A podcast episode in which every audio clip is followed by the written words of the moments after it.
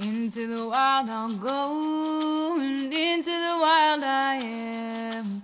It's been a while, freedom child, since I left my roots back home.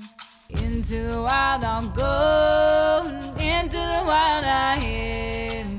It's been a while, freedom child, since I left my roots back home. Welcome to the Free Birth Society podcast. This is a radical space for women who are ready to celebrate their autonomous choices in birth, motherhood, and beyond. Together, we'll learn about wild birth through personal narrative, we'll explore the politics of birth, and we'll analyze everything that relates to our lives as women from a feminist perspective. Here's your host, Emily Saldaya. It's been a while, freedom.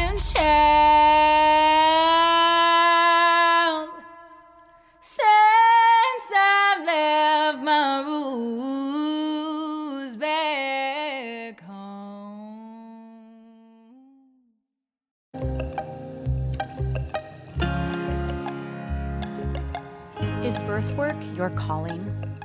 Do you long to witness and support the awesome power of women as we make life, form kinship, and transform the world through undisturbed, mother centered birth?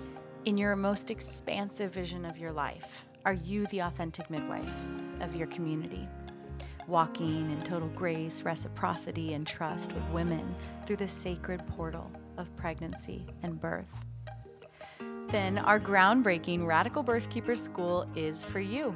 It's an immersive and intensive, fast paced live program in all things authentic midwifery and self mastery that will give you the blueprint and guidance to launch a life altering, world shaking radical birth brand and business. Think birth business mastermind, life changing coaching intensive, deep dive into all things birth, step by step roadmap for serving women authentically, and the wise woman initiation that you have been dreaming of, all rolled into one epic program that will change your entire life. It is time to become the lighthouse that guides women home to themselves. Head over to radicalbirthkeeperschool.com and grab your spot because we are enrolling now and we always sell out. Say yes to your calling and join us in this revolution of bringing birth back home. www.radicalbirthkeeperschool.com.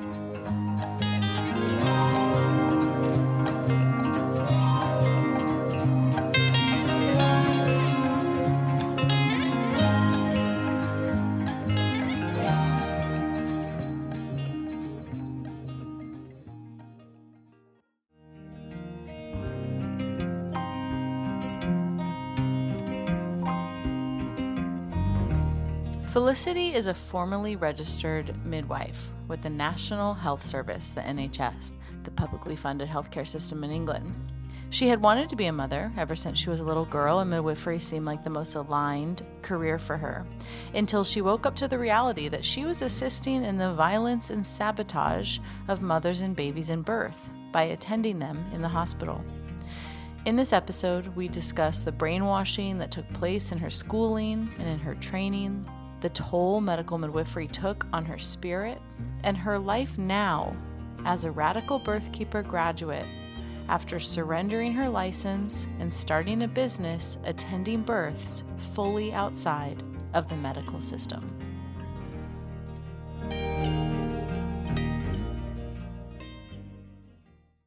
Felicity. Hello. Okay, so my first question for you, right off the bat, as I drink Yeah. from my Matriarch Rising Festival mug, Oh Yeah. yeah. are you or are you not coming back to the festival this summer? what a question. I mean, I absolutely uh, wilted like an English flower in the heat this year. And I think I got heat stroke on day two. So if I can get over my heat of that and accept Oh, that electrolytes are a thing, um, then yes, then I'll come if I'm better prepared. Okay, so you say that, but I also remember you dancing your ass off on the last night, I believe with no clothes on. You clearly recovered nicely. Oh, you remember that. Yeah, I did do that. that was Well, the most epic thing ever. you And know why? Yeah. Part of why I remember that, I remember it, is because we've had to edit the naked women out of so many of the pictures. Oh no, am I just right at the front? There's one. It's amazing. I it's actually really beautiful. It's of um, Angel Hannah dancing with a candle and then you can't really you can tell that you're naked but it's kind of blurry it's beautiful but i still oh. would imagine you probably wouldn't want me to have posted it on Sure, but you can so- send that my way. Yeah, that was that was amazing, and I think I remember you giving permission. Where you were like, if you've ever wanted to dance naked outside under the stars, this is literally your moment. And I was like, this is literally my moment. And I remember ta- jumping up and down and taking my dress off, and every all the sisters were like, yeah. no, it was so powerful. No, that was that was an incredible. That was a core memory right there. okay so what i'm hearing is yes you'll come but we need to better prepare you yeah. for the heat okay well that's fair we're gonna my, have a lot my survival more- skills. Yeah, and we're gonna have more like shady chill areas. Oh, and I'll just announce it now because I want you to come so badly. We I have decided to relocate where the dome is gonna go and it's gonna be air conditioned. oh, will- luxury. Yeah, there will be much more what's the right word? There will be more places to like recoup from the heat. Amazing. The English flower is very happy with that. oh, that's sad. Okay, but you totally rallied because every time I saw you, you had a shit-eating grin on your face doing I something. did funny. rally. I was like, I am, I am here still. I love it. Awesome. yeah, it was amazing. So I'm excited to have you on today. I adore you. Mm. I loved having you in the school, and you were someone that you know from the moment that we talked, which was before you did the school. Mm. I just wanted to keep tabs on your journey because you got into birth work and became an NHS midwife in England. And then, as you're going to tell today, after quite a few years, threw Yeah. it to the curb, quit, retired, Mm. took the Radical Birthkeeper School, and have just done a full 180 pivot into authentic birth work. And you've now uh, attended three births outside the system, which towards the end of the episode, we'll get into whatever you want to share about those births. And Mm. so, yeah, the intention of this episode today is I want to do a little whistle blowing on NHS and kind of hear Yeah. from the inside and then really highlight, you know, your choice to pivot to more authentic work and how how that has created the the woman you are today, which is Mm. on fire. wild. excited. I'm excited to talk about it. So let's just start at the beginning. What what brings you into midwifery, medical midwifery? Mm. And is that like right out of the gates of college? Is it like I just have to pick a career, or are you like super drawn to birth? Like who are you when you start? I'm assuming you started right away with going to school, and yeah, just kind of encapsulate your journey for us of how you even become an NHS medical midwife. Hmm. So I was actually in the middle of doing a psychology degree. I'd had a very, you know, as most of us do, linear education style, and you, it was, you know, you have to get a university degree. We this is from my family, you know, we don't care what it's in, but go for it. So I was like, fine. I had no direction, so that was fine with me. And then it was halfway through, and I was thinking, no, this isn't what I want to do. And I was talking to one of my oldest friends who I've been friends with since I was five years old. And she had changed her degree and she was training to be a medical midwife. Now I had, I knew how I knew how babies came into the world, but I never known that it was a profession, that that was a thing that people did, you know, supporting women giving birth.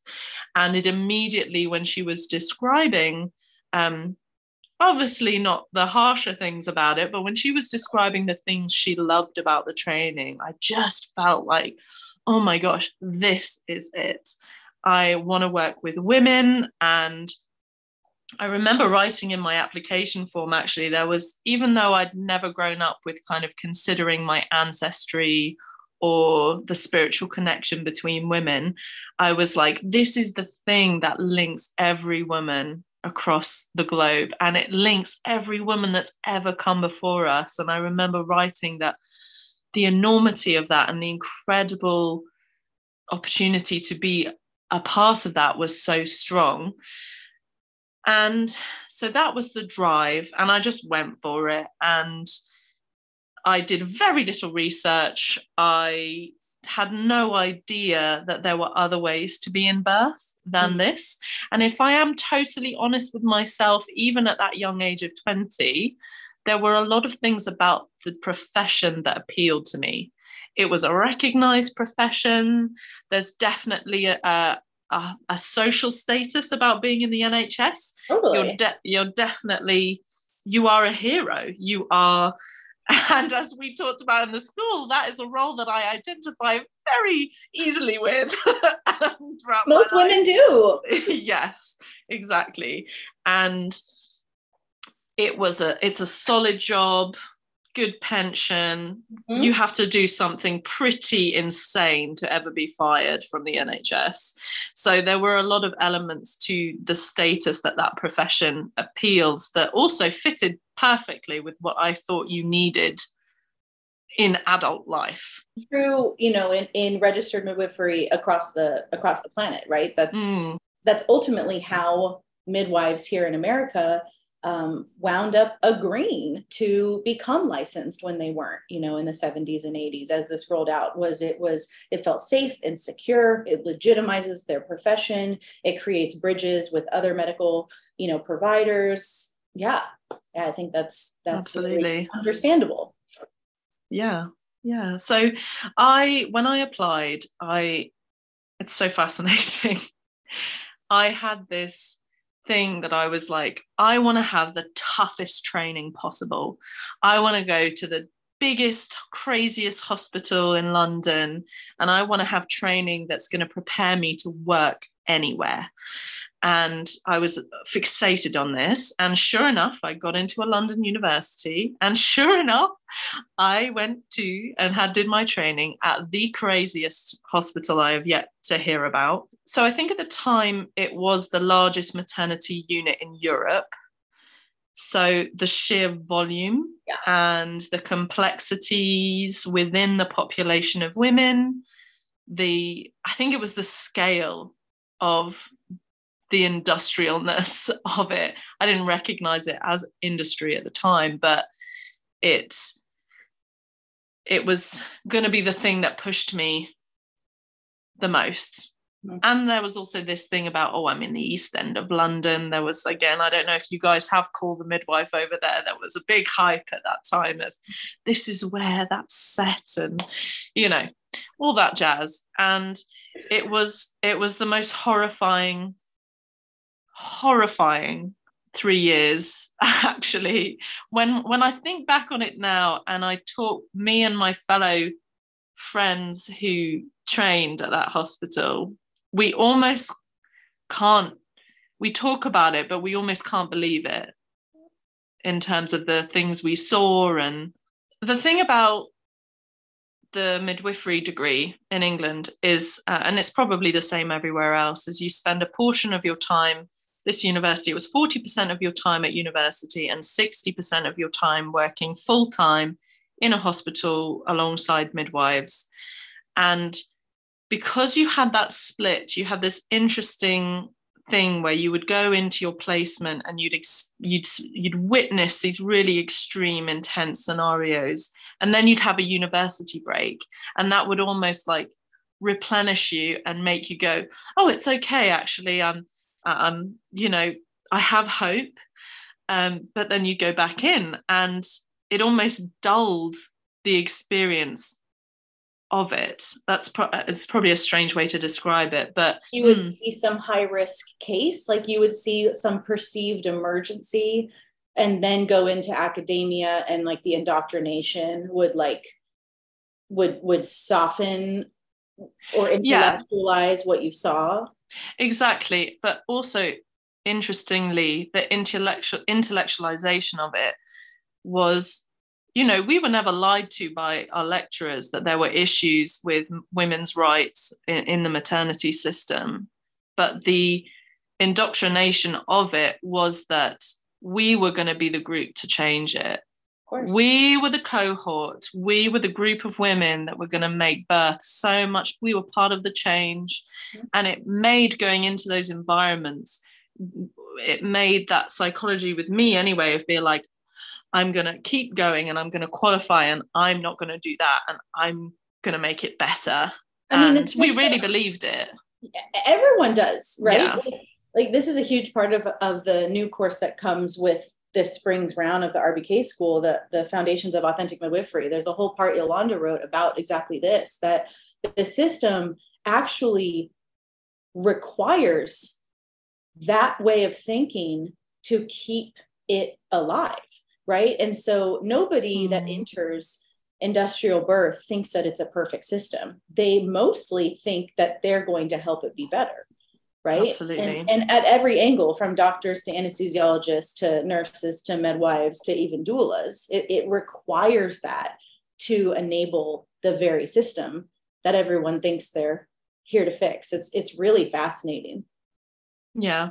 And the things that i witnessed at and I know you you saw it a lot with the work you did as well, is obviously the more obvious abuse, you know, through instrumental births, episiotomy, unnecessary C-sections, things like that. But it was the it was the coercion and then the kind of removal of women being the authority of their bodies. And I was thinking to myself, in you know, knowing that we're going to chat today, and I was thinking, okay, well, what instances stick out in my mind from this training that really affected me as well was, you know, I, and I got quite emotional thinking about it, but an example of a, a woman having her first baby and forceps being applied to her baby's head inside her while she's literally screaming no and screaming stop. And and and there being actually no clinical indication you know the baby's life wasn't at risk and i remember saying to the midwife who was her primary care at the time like but the ctg is fine. The the the heart rate monitor which we know is inaccurate anyway but the monitor's fine. And the midwife for whatever reason exhaustion apathy whatever shrugged her shoulders. And this woman actually had an had an acute psychotic episode imme- almost immediately after her baby was born. And she just she went into such survival mode that she just disappeared from the room and i mean that's one of the most extreme versions that i've come across but i could name so many you know the someone saying no to an epidural and three, four doctors coming in at different t- intervals to tell her why that's so dangerous and she needs to do it. Or um, dangerous to not get jabbed in the spinal column with drugs. Yeah. It's yeah. So nuts. Yeah. Uh, that and when you're a student as well, you you often don't have the language and it's you know in a, in a sense it's not your responsibility. Arguably yes it is because you're a human being but the power dynamics are so not in your favor that it's almost impossible to say anything and it would and be those, and those it would it would. And and the students that did say something were villainized and alienated and moved on to different placements. Midwives would refuse to work with them. There you go I mean, so, this, is, this is a true hazing process into a cult you know it, it it it really is it is a hazing initiation and if you are brainwashed properly, indoctrinated properly, and perform properly, you will move up in the cult. And if you don't, you're exiled. Hmm. And again, I mean, you you don't ever say caveats like there are some midwives who are really trying you know? I'm uh, you're so far in your journey. I am very fresh from leaving this and you're there i'm there going yeah but they had a really well established birth center and they had a home birth team and i saw some amazing but it's that thing of like i saw some amazing births but i look back at those births and i'm like oh we still broke our waters. Mm, was it so we amazing? still we still did vaginal We still abused examinations. We Yeah, still yeah, did yeah. an episiotomy yeah, Yeah. yes i hear you and and that's you know a lot of people are still kind of at that first like but but oh god it's really uncomfortable like, oh, blame the whole system and critique this but you know when i'm when i'm two things first i'm critiquing a system not necessarily any person you know i i think that most people that get into this industry think they have good intention do I agree with that? Is that how it pans out? You know, that's a conversation for another day, I guess. But also, you know, this whole idea that like good people do bad things. And, you know, people often will say things like, God, you talk about it like it's evil, like it's just evil. And it's like, well, y- yeah, yes, yes. I don't know what else to call it if yeah if you know if this is an industry that is literally predicated on abusing mothers and their children and acting like it's good for them. I would call that evil. So does that mean i think you're evil because you were a part of it for years? Of course not. Of course not. I think you you are a part of the same culture i am which set you up to be um, a hero in the birth industry you know? But but right. So it's it is an interesting thing that comes up for you around that because i think this is why this podcast is so triggering and why so many people find what i say so extreme. And yet you and i have both spent years watching from inside the system in different Yeah. ways. And i can think of births that as a doula i thought were beautiful. And when i break them down she got so fucking lucky. Yeah. That's really what Yeah. happened that's the thing. And my friends close friend what whoever who describe births without intervention it's a real thank god you were you were lucky enough that you hit the boxes and you hit the tick boxes and time was on your side Right. and you had this really empowering experience but yeah right like it's russian roulette so is it so Mm. beautiful like yeah one woman just got lucky and then in her next birth she she doesn't i mean i i Yeah. coach women all the time who have fine hospital births and then they have one where it's not fine. And they're like oh my Mm. god what happened? It's like well you got unlucky that time. Your birth took too long or like you said it didn't tick the boxes and now you've experienced what you know is abuse because the last two went fine. Yeah.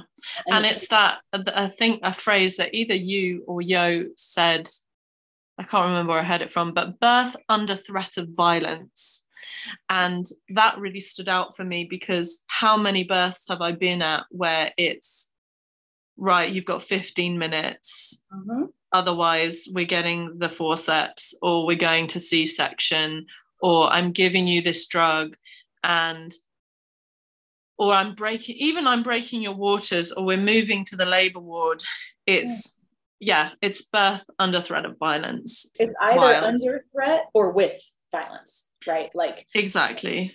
and exactly. I mean i've attended more births than i can count as a doula where women birthed their babies while the episiotomy scissors sat at their perineum. Mm, meaning that the doctor was like two minutes until i cut you know? Yeah. Mean, and, and and it's that they think that that's like it's motivation it is motivation. It it's is the most toxic, Yeah. abusive, disgusting motivation Yeah. out there. My mom just told me that in her first birth, my older sister, that she was wheeled into the OR. You know, there's a big clock there, and they said Mhm. you have 15 minutes before we drug and cut you. And and she did it and she got the baby out and she just told us that and my sister and i like welled up with tears and we were like oh my god i'm so Mm. sorry. What what a horrific way to bring your firstborn here you know? Yeah. And- but that's seen as success. That's seen as oh see i went in and motivated her and the birth is done. The birth is over. Yeah. And and this place where i trained as well though it wasn't just what was happening to the women there was it was there were also elements within the culture of the staff that were wild like i remember a conversation between an obstetrician and a few midwives of um, they knew in their community of a woman whose husband had gone to prison for raping her and one of them and they were what they were laughing about and talking about was that they were like but she's his wife. How can it be rape? That's her duty yeah. as a wife. And just it just was it was so it was so deep there was no well you know of course they're not going to respect a woman saying yes or no to something it was Mm-hmm. Yeah, it was wild. But I guess the trouble with my experiences there is that I convinced myself that the issues I was seeing were be- based only in that hospital, that it was that hospital, that group of staff, that population of women. Um, and if I left, right. if I went somewhere that was totally the opposite, I wouldn't have there wouldn't be these issues. So I qualified and then I, you know, I got through the training because I'm not a quitter. And even though I had moments of like, I don't want to do this. No, no, no. You've committed. This is your second degree. You have to go for it. And I've heard this from all mm. sorts of, you know, medical midwives that it's it's interesting. Like, what's the thing that they make up to rationalize and justify being a part of what is obviously a super abusive system that they're literally asking to be trained in right mm. and, and the many like mental gymnastics that it asks of of you know women and men being a part of it so that they can go home and sleep at night right and so for you it's it's only this place so i'm going to get out of here i'll finish my training i'm going to get out of here and go find a better place right yeah and yes. so spoiler alert do you do you find this unicorn? Do I find scary place? Utopia. Um, uh, funnily enough, no. Uh, but just to give that a little bit more detail and context. So I went to a hospital that was much smaller, more rural area, a coastal area, a much smaller team. The it's interesting as and I know it's such a huge topic, but it's interesting as well that in that community in London, I attributed a lot of the violence and, and, and culture within staff to certain cultures of the world because those staff were majority Nigerian, West African, and I, you know, having not explored my own um, taught racism inside myself, I was like, it's going to be different in a white community. You know, it's wrong, but that's the honest truth. I was like, right, okay. So this area was, you know, middle class to upper class, white women, uh, majority, good level of education. There's going to be an assumption on your on your behalf that women aren't being abused there. Yeah. Right. And what was, you know, it, it showed me the different forms of violence, I guess, in the sense that where I had trained was so blatant. Whereas in this environment, it was more insidious, I felt, and more subtle. You know, uh, me caring for a woman who's laboring and the midwife in charge walking into the room already with gloves on and already with an amni hook to break the waters ready in her hands to pass to me not a discussion, not a consent. It was a this is what's going to happen. And also, what I found fascinating was manipulation with communication was better.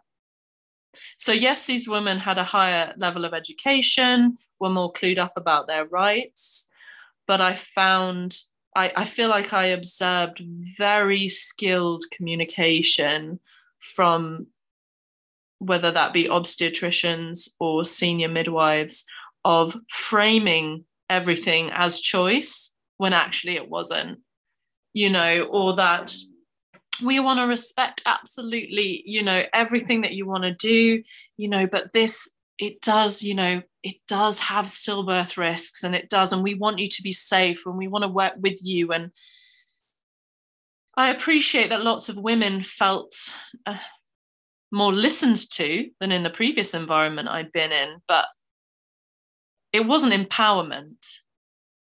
It was manipulation on a different level. You couldn't just say to this group of women, no, you're not. I mean, you could, lots of people did, but no, you can't. You're not allowed to do that. They go, but I know I have the right not to. Okay, so let's talk about that. And women who'd want home births, and somehow these conversations would mean they birthed on the birth center, which was right next to the labor ward. You know, this real, yeah, it was a, it was a very different tactic, but it was still there for sure. And again, I convinced myself uh, it's the labour ward. And in the UK, when you qualify, you have to do a preceptorship year, which is kind of like teacher training where you're qualified, but you have to have closer mentoring. You have to get signed off on certain skills before you do them independently. So it's meant to be a, a closer support system but you have to do certain placements, which include the labour ward. So again, I convinced, and I experienced quite bad. Maybe people listening to this who I used to work with will be shocked, but I experienced quite bad bullying as well towards myself within that staff. There was a very, yeah, not supportive culture anyway. So I was like, okay, as soon as this preceptorship year is over, I'm out of here. I'm in the community looking after pregnant women, post postpartum women and home birth. And I was obsessed with home birth already at that point. And why do you think that was? Well, I, even my dissertation, uh, the three years I trained in London, I didn't see a single home birth. And, but my dissertation was on it, midwives' attitudes towards it, and I was fascinated by it. And there was something really strong in me that was like, this is where women should be giving birth. This is, you know, where I am now. This is not the place where women should be. So you went through the system and all of this hazing in these environments you knew were wrong to get to the place where you really wanted to be, which was supporting women to birth at home. Is that correct? Yeah. Yeah yeah absolutely and I, I was so much happier in that setting. But looking back on the four and a half years that i was qualified what's interesting is that i would be happy in that i would be content and then every six to nine months i would become really discontented. Something wasn't right and i wasn't happy and i become miserable and every time i would go okay maybe it's the team I'm working with. Maybe it's that individual. Maybe it's the type of work I'm doing. So I would move teams or I would move departments. I spent some time in a continuity of care team, which was it still is technically, but COVID kind of scuppered it. But this principle that the NHS was trying to introduce, where women are attended at their births by midwives who they've met uh, only once, Crazy I know, idea. I know. You only have to meet them once, but it still counts. um, so I was part of that model, which was framed as like, or that was framed as authentic midwifery. This is of how course. midwifery should be, you know. And I worked with an incredible group of my friends, which made it delightful. But it meant that I followed the women I looked after back onto the labour ward because you would go wherever your woman your woman, ha ha ha, wherever the like woman that was assigned to you um, would go. And what I actually found was even more pain because then I would know women, really know them. And mm. it was actually in the birth of a dear friend of mine who, at the beginning of her pregnancy, we were friends, but we were kind of acquaintances more so. And over her pregnancy during COVID, we did all the things you weren't supposed to do. I did her appointments in her garden. We ate food together. We sat in the sun. When she was having a difficult time, I'd come over in the evenings and we'd cry and we'd talk and we'd laugh at her baby moving. And this was an assigned client through NHS. So she was actually uh, someone I knew outside of uh, the NHS, and she told me she was pregnant. And you can choose your midwife in the NHS, or you can ask to move midwives. And I just said, "Oh well, we already know each other. If you'd like, I'd love to be your midwife. If you know, you, you'd like me to be." And that's how it how it kind of was created. And it was the first time I developed love for a woman that I was working with. Real. After how many years? That would have been three wow. three, three and a half.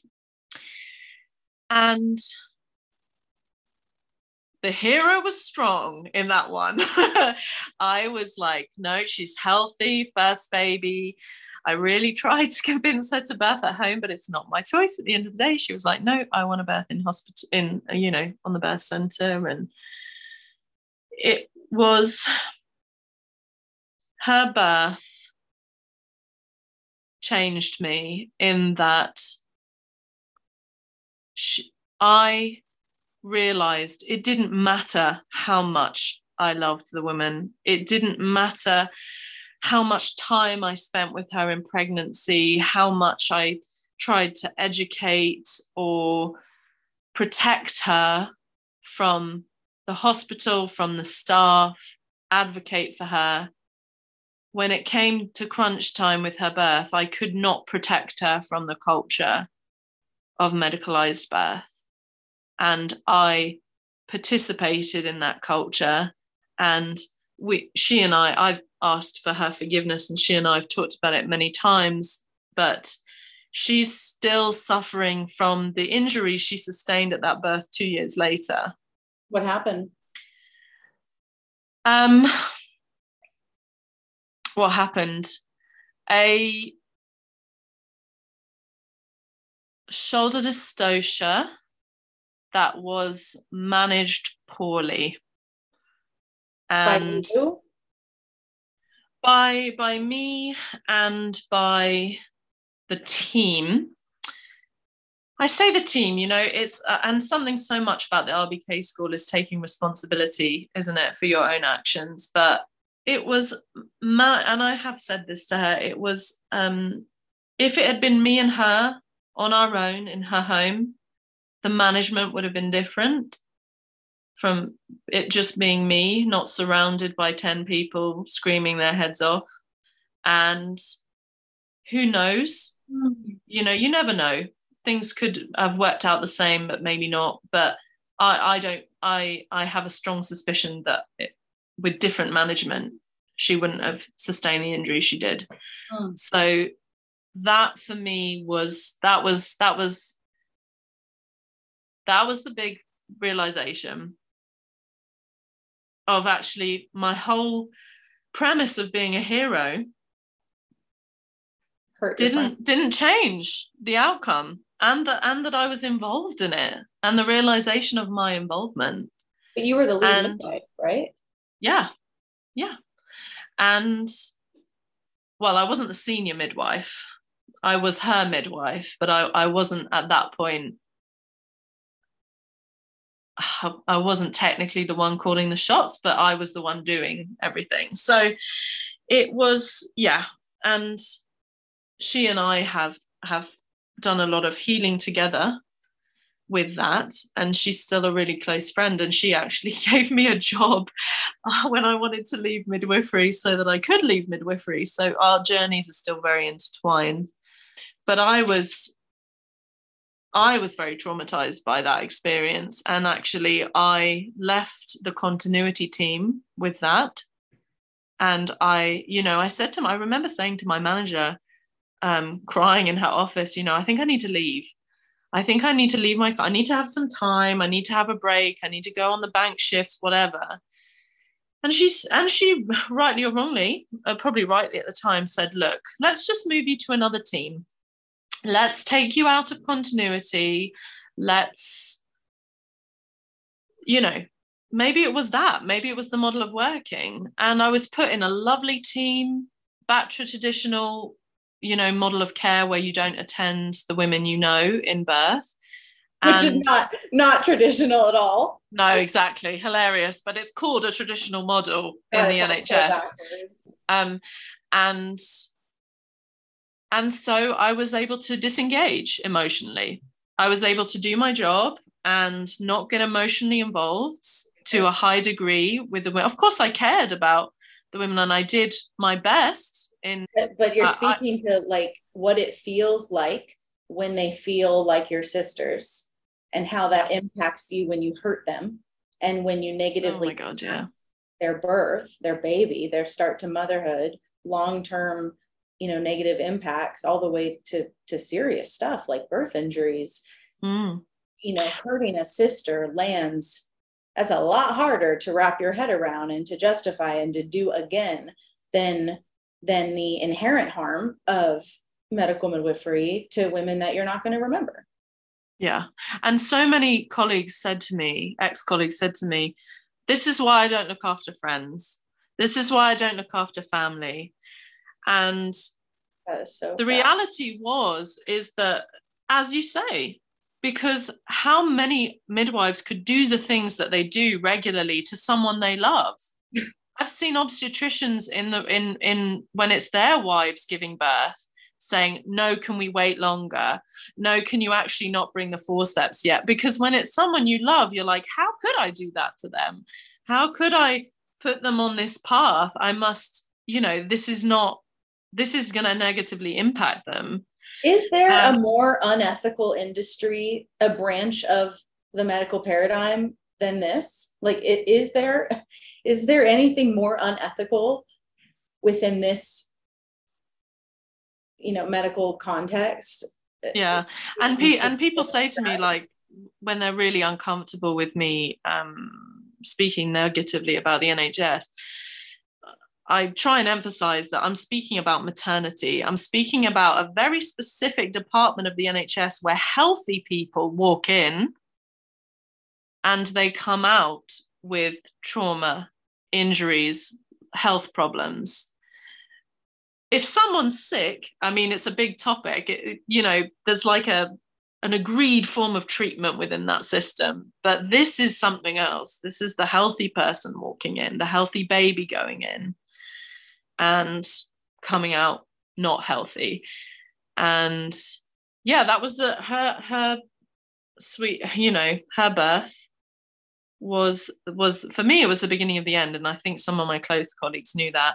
But i actually stayed in my job for another year and a half with that disengagement uh, emotionally the disengagement and and all the while for the remaining year and a half you're doing vaginal exams you're breaking bags you're you're you're doing all the stuff. Yeah yeah third stage you know placental drugs and and and all the antenatals the prim- primary was antenatal so the blood pressures and the blood tests and the urinalysis and you know all of the and the booking of scans and all of the sort of bread and butter so what level mm. of cognitive dissonance are you in? Like knowing it. So when you look back, okay, beginning of the end, when you hurt your friend, and then the next year and a half, you're like continuing. What it sounds like, I guess what I want you to articulate is like, what amount of this were you aware of as you were doing it? Or had you drank the Kool Aid so deep that you didn't you didn't unpack this until afterwards? Like where's that line for you this last year and a half? Does that make sense?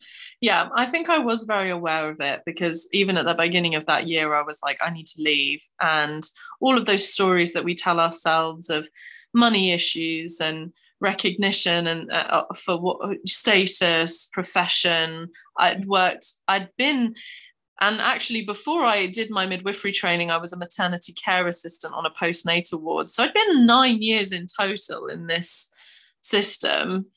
And it was, I knew that I needed to leave, but I didn't know how. And I didn't know how to find the strength or the opportunity to do it and I didn't know what I would do without it. So I think I had a lot of awareness. And it's actually in this last year that I engaged with the podcast. And I actually came across Free Birth Society podcast just after I'd first qualified. And I remember listening to an episode and I remember going, whoa.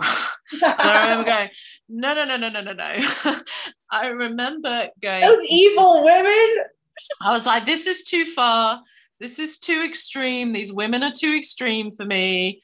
Uh, it's not my it's not my thing and i stopped listening and it's and the reason i couldn't listen and the reason i couldn't read ina may's spiritual midwifery it was all because nothing i was reading or listening to had any resonance with what i was seeing. It was a different world. It wasn't real and it was too painful.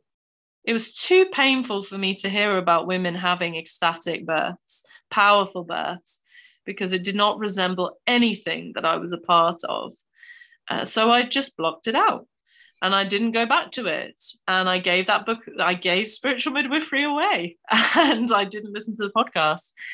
And it was in that year where I was disengaging emotionally from the job that I went back into the podcast. And of course, you hear it all the time. I just drowned in it.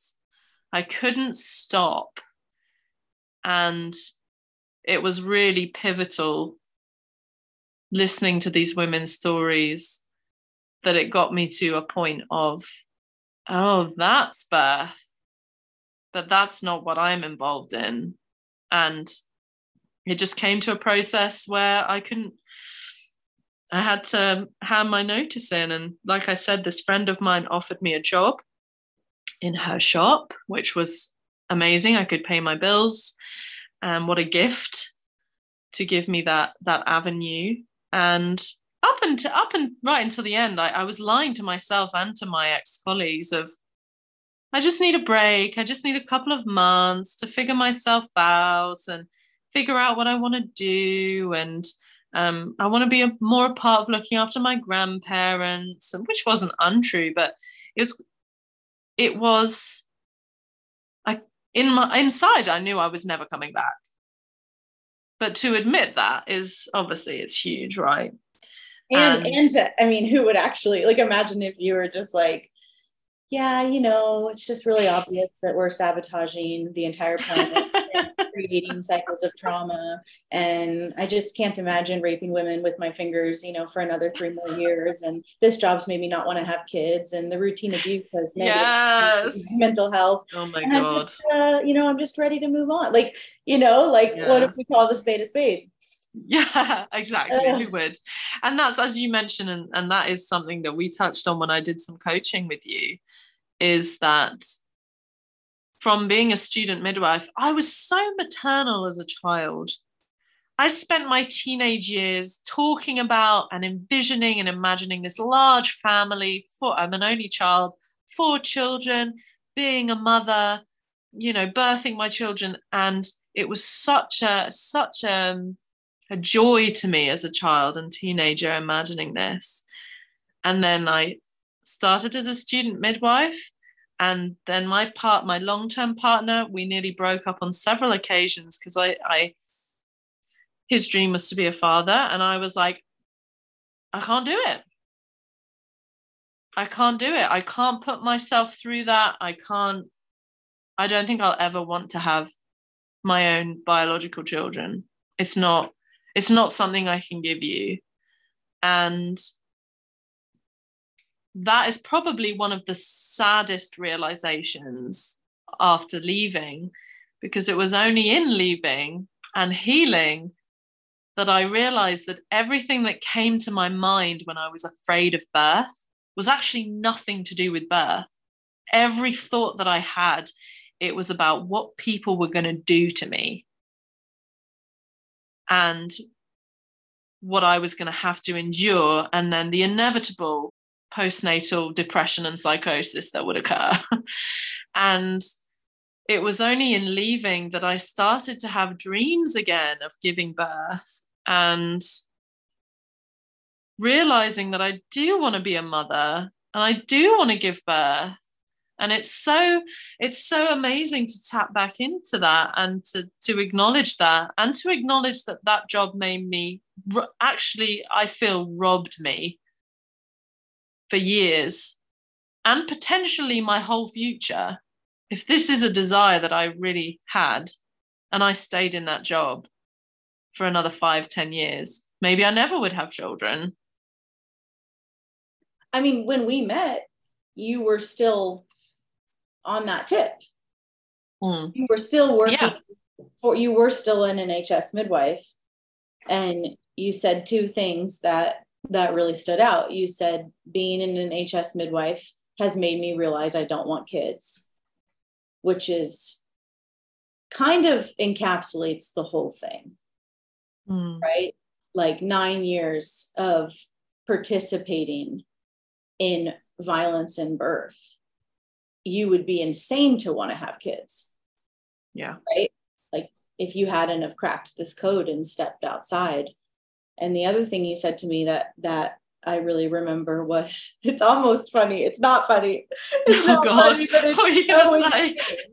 It's well, I said it to you earlier, but it's um you said you know, I've been a midwife for almost a decade with NHS, and I could not explain to you how birth actually works. Oh my God, yeah.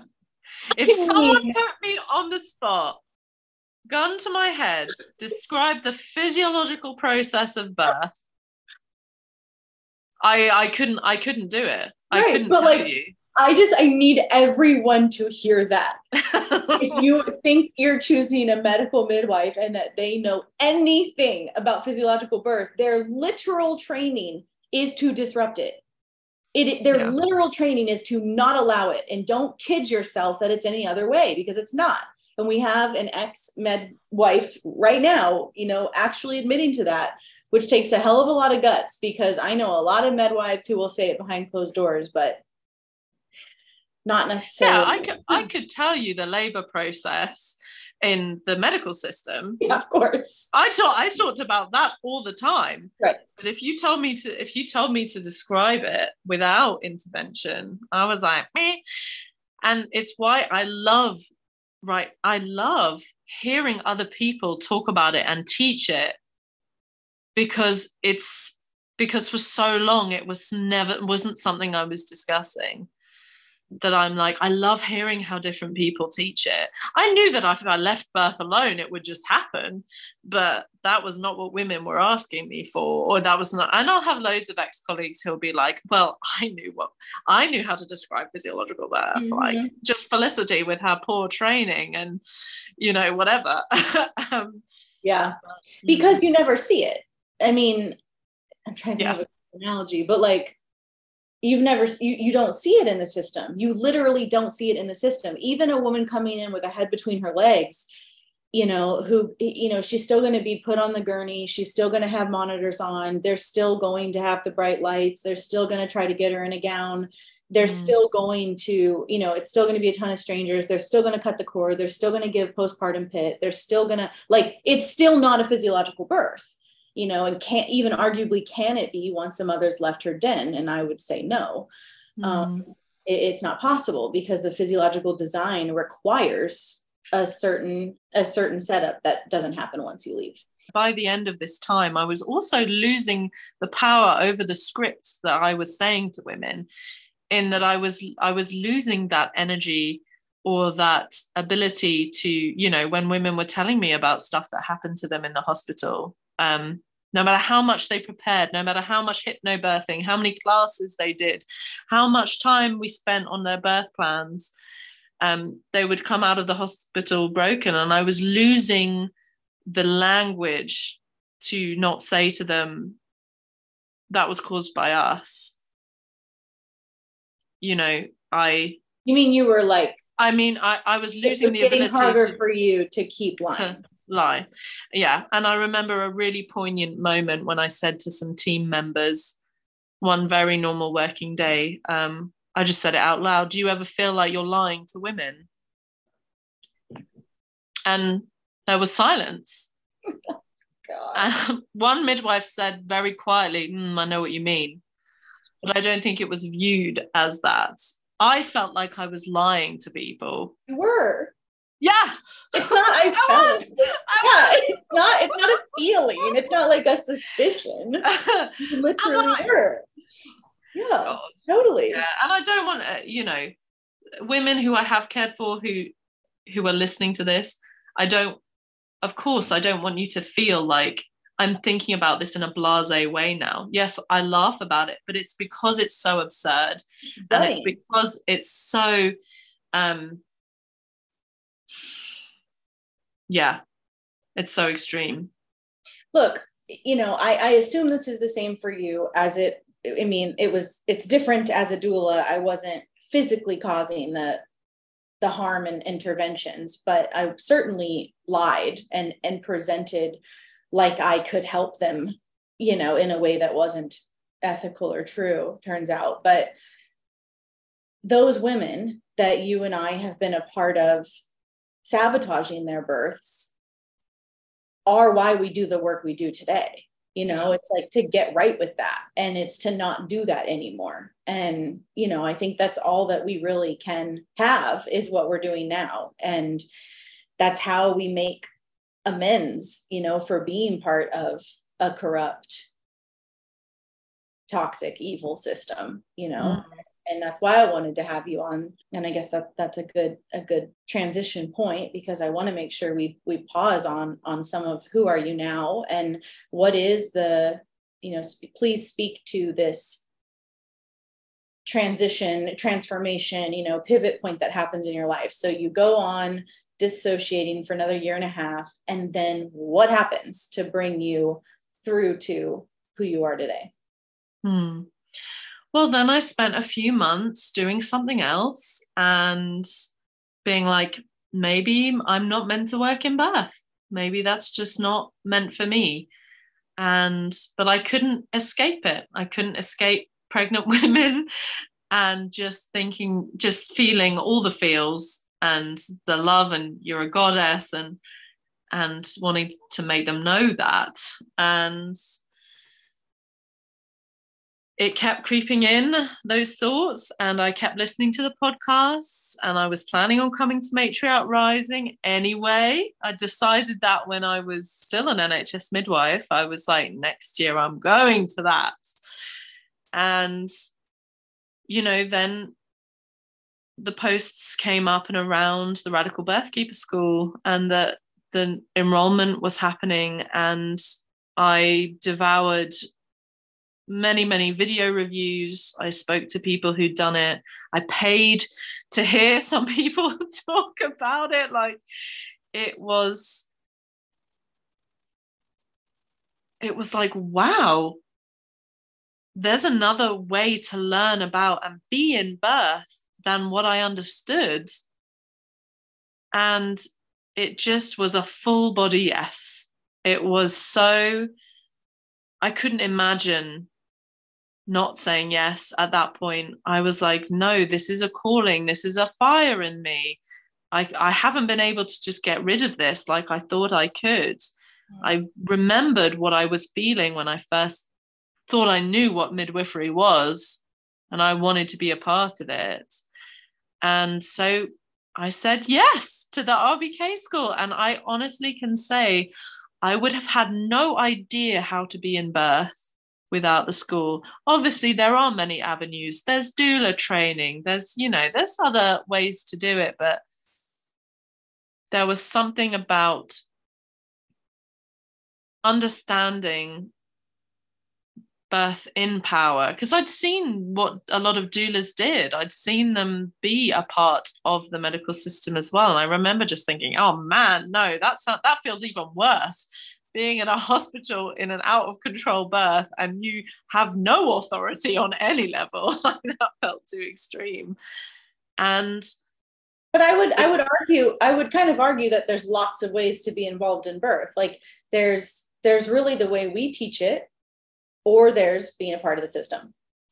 Absolutely amen. I mean yeah you could go take a doula training and just circle right back into the same room you were trying to avoid. Yeah. like that that wouldn't work right? This Yeah. was you choosing a program with women who who are not a part of the system at all. And what does that look like right? That was it. That was my question. Okay so if i'm not a licensed midwife who am i in yeah. this space and what does birth even look like without a licensed midwife there i'd heard the stories ah! now you know now I know.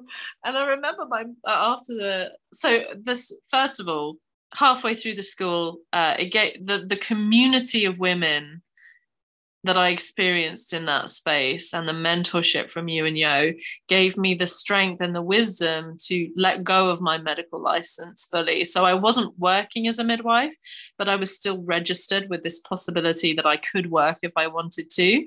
And I remember just, it, I knew it was so obvious that I couldn't have my license anymore, especially if this is how I wanted to work but it was going through my journals that I'd written a year before and seeing how deep the despair was.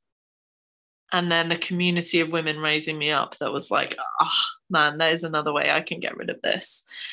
So I got rid of the license and I just opened myself up and to the possibility that this this was for me this way of being with women was for me and I mean, the self mastery tools, yes, you know, obviously it was a whole reworking on birth, but your teaching of the self mastery tools, uh, my mind was blown it because it showed me that I was in control of every aspect of my life if I wanted to be. I'd felt I'd felt like everything had been happening to me like it had been happening to the women that go into these hospitals and and there was no sense of any there's anything good for me that everything good for me is not, not something I create. It's just going to happen or it's not.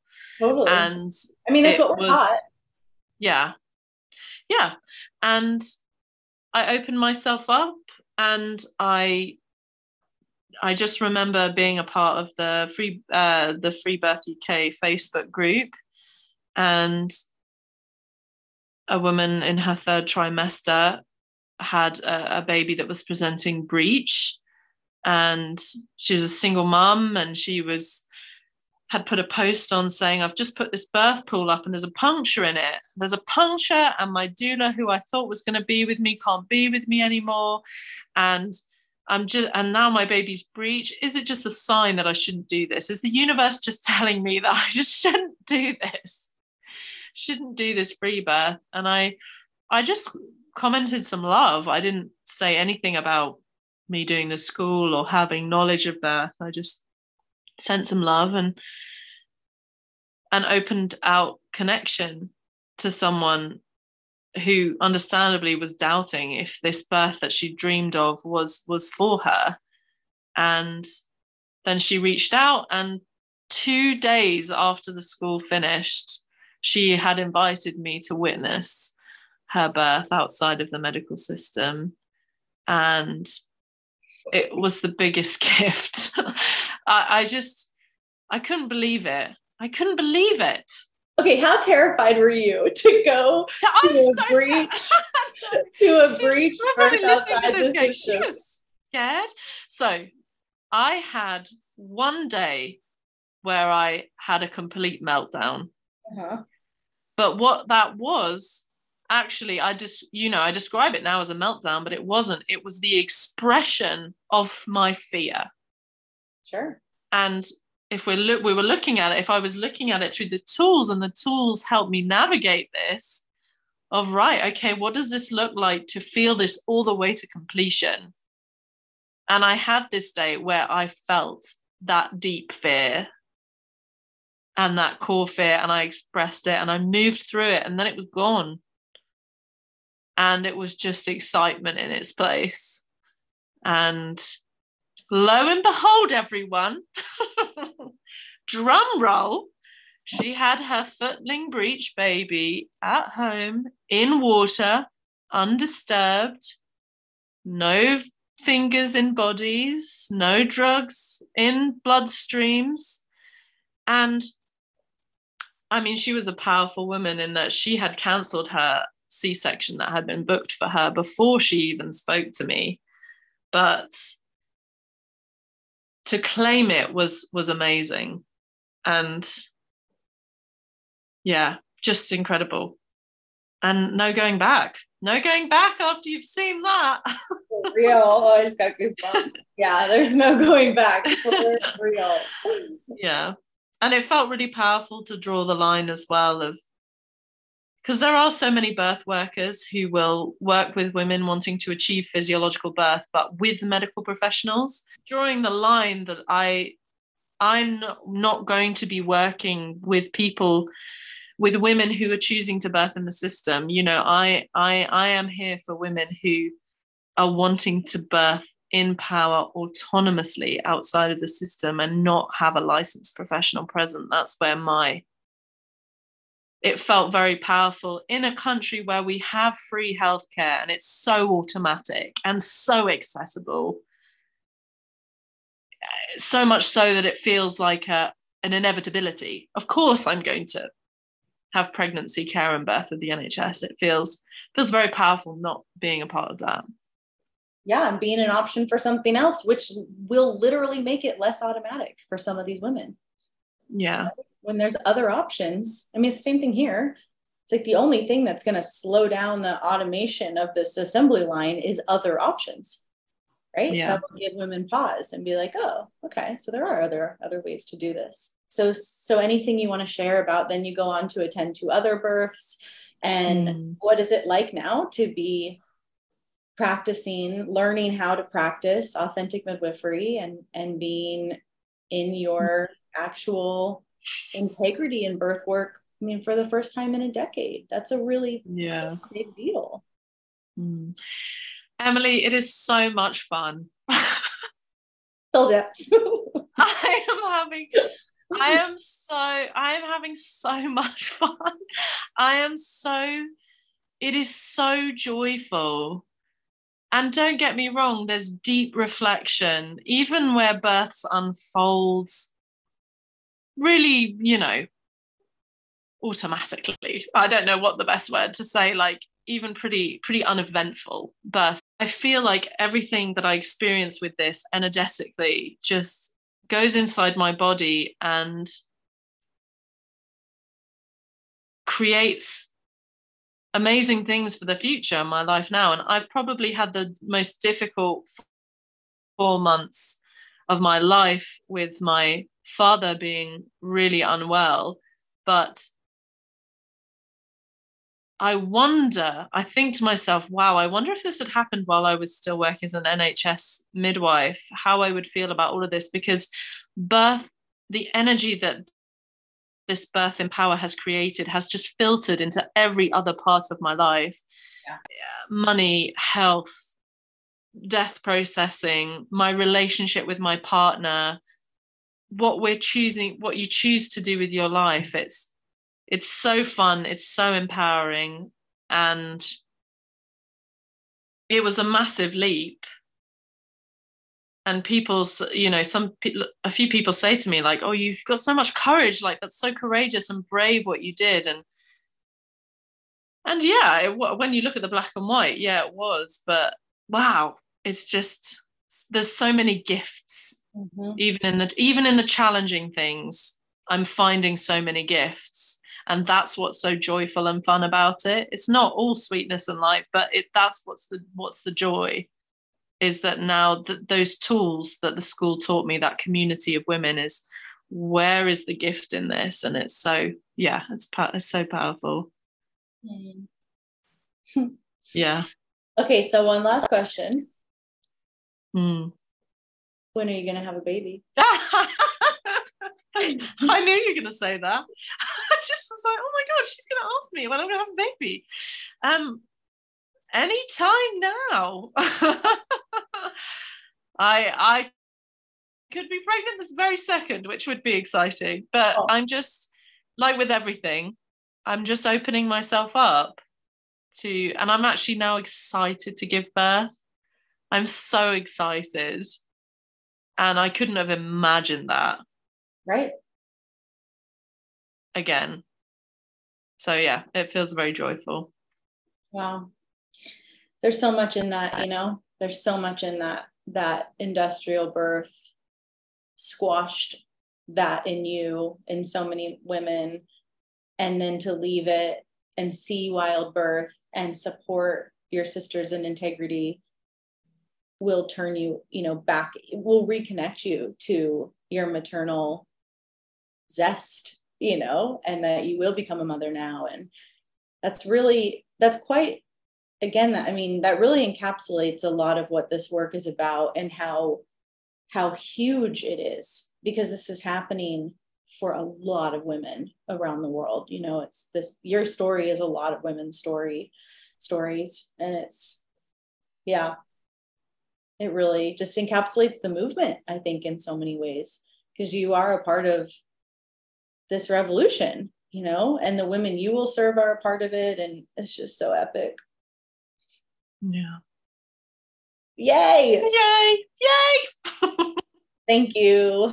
Thank you Thank for you. oh and how can women find you if they're in england and they're all jazzed up about what um, so my Instagram is Felicity in Birth, and that's where I'm having a lot of fun at the moment, chatting away. Um, you've got my website, felicityinbirth.com.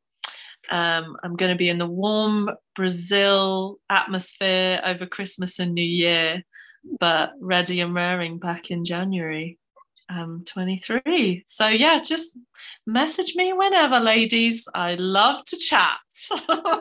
Awesome. Hey i'll see you in june. See you then.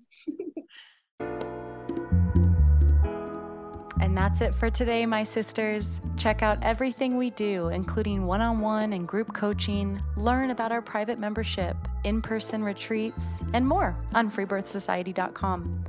Our online courses are on freebirthsocietycourses.com, including our flagship course, The Complete Guide to Free Birth. Don't miss the Radical Birthkeeper School if you're ready to become the authentic midwife that women are searching for.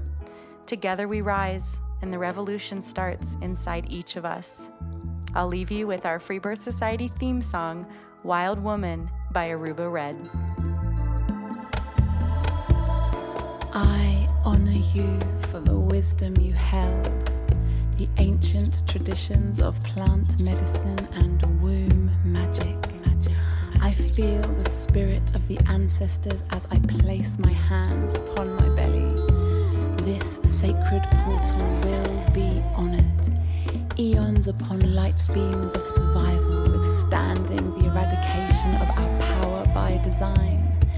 I will not allow the separation of our young to be forced upon me. My sisters will no longer birth in captivity. The picket line redefined from burning our wild women to paralyzing us and drugging our babes. Strapped down in a clinical white bed, drying up the milk from our breasts. Keep your needles. My family will never again be doomed to chase those dragons or your poison. We reject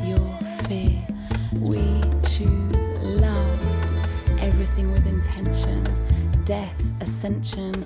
I will fly and bring her back from the stars. Conscious